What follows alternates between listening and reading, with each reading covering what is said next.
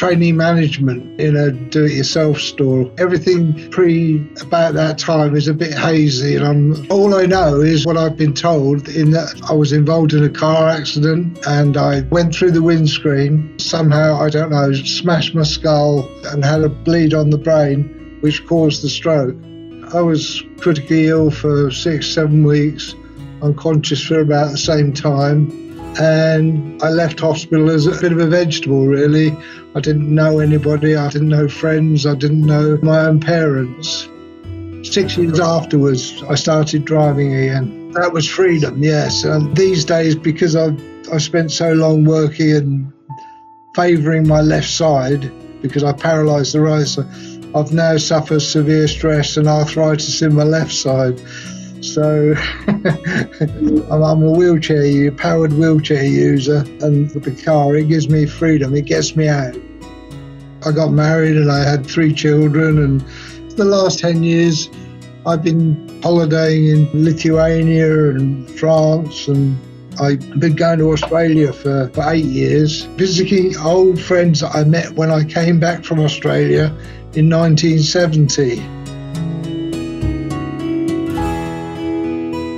Hello, I'm Mark Goodyear, and this is Stroke Stories, the podcast that seeks out and hears from stroke survivors.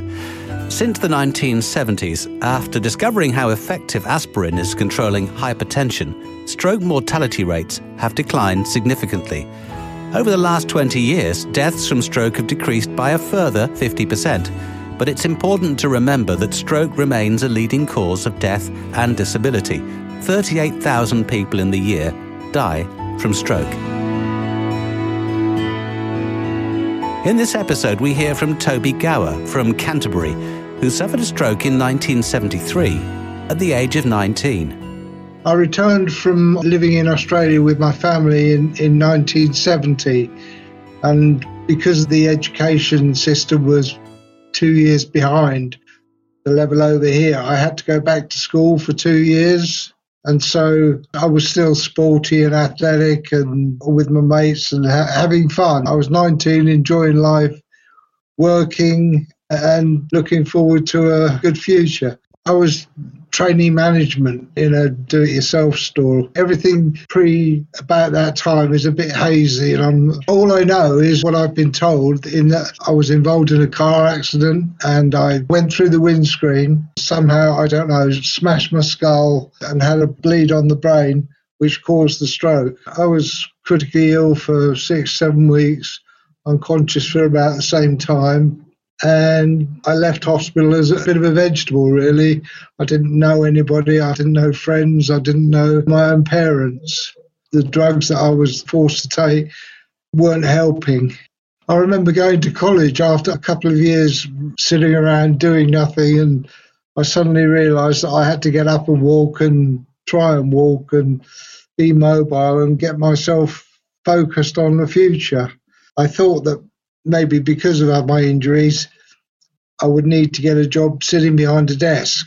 And while two, three years into my studies, I, I realised that I actually re- really I needed to be active and moving. So I took a job as a trainee management, which meant I was up on my feet and I was moving and I was lifting and I was talking to people which, you know, with a sort of paralysed mouth, wasn't always very clear to hear, I think. You have to use all your abilities for any improvement, I think.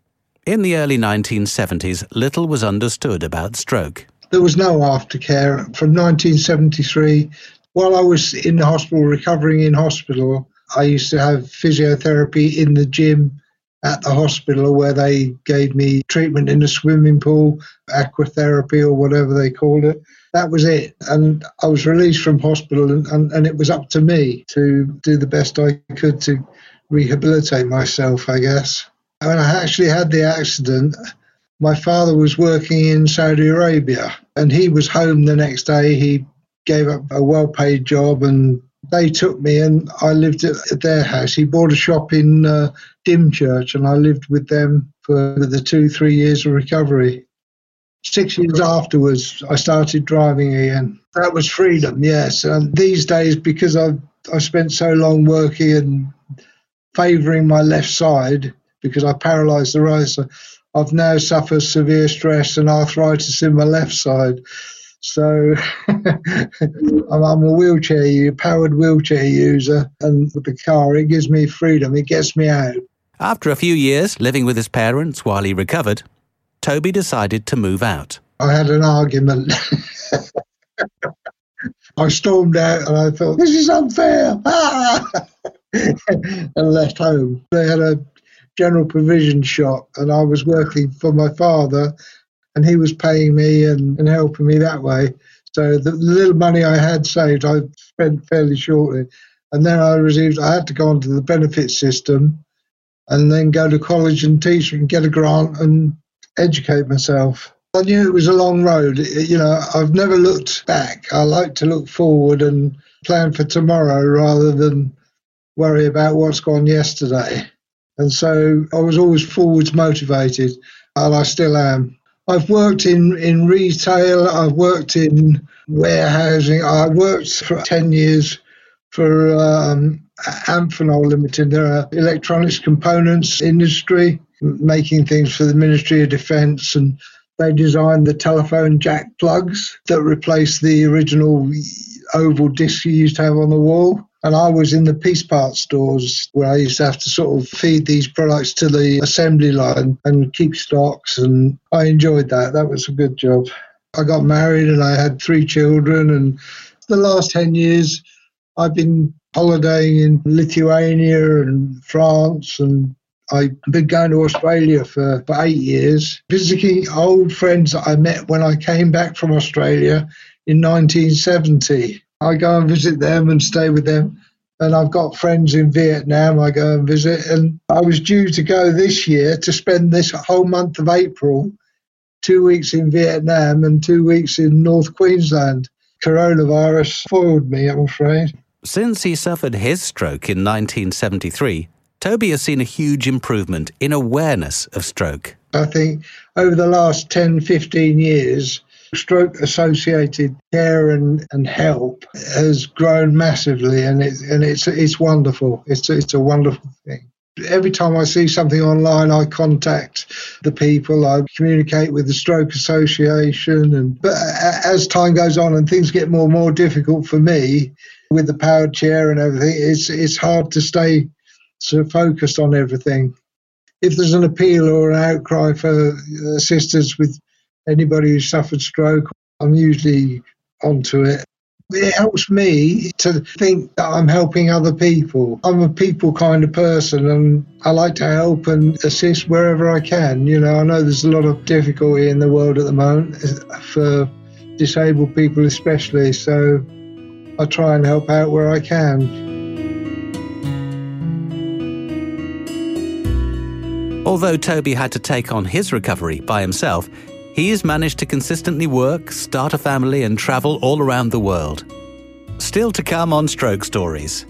Toby on struggling to maintain friendships after his stroke. Because my father came home from Saudi Arabia and bought himself a shop in Dymchurch and moved me in with them, I was 20, 30 miles away from my friends. So I lost all, all contact before the days of mobile phones. I lost all that. And he gives his advice to other stroke survivors. Try and think ahead and to keep exercising, however small or uh, as much as they can do. Get on an exercise bike, pedal bike, whatever they can do, swim or exercise and use their mind. Think for tomorrow, try not to dwell too much on what's happened. Let's hear how Toby has managed to cope during the coronavirus pandemic. After my accident, I spent so much time on my own, alone, and isolated, if you like. It's just like repeating that, only now I'm wise to it and I've got my head screwed on, you know. Because I wasn't able to have any sort of physiotherapy or any help. I had to do everything for myself. I had to work, walk, and I had quite severe sort of scarring in my face through going through the windscreen, and it was all sort of red and healing. and the looks I used to get from people, and I used to experience people avoiding me, to purposely avoiding me, and it hurt, you know. And and now I look back and I understand and I know, but they were hard days, and, that, that's that's what I mean with the isolation and the uh, the loneliness, really. I lost all my friends because I lived 20 odd miles away when I had the accident. And because my father came home from Saudi Arabia and bought himself a shop in Dymchurch and moved me in with them, I was 20, 30 miles away from my friends. So I lost all, all contact before the days of mobile phones. I lost all that. I've got to become self reliant. And I left home and I went to college, and the benefit system helped me for a while, but I had to get a job. And I knew all this. I was forward thinking all the time. Toby's stroke was many years ago, but he lives with its effects every day. I'm still sort of paralyzed down my right side. I've got paralyzed right hand. I, I can open and close the fingers and I can move the hand, but I can't do anything with it.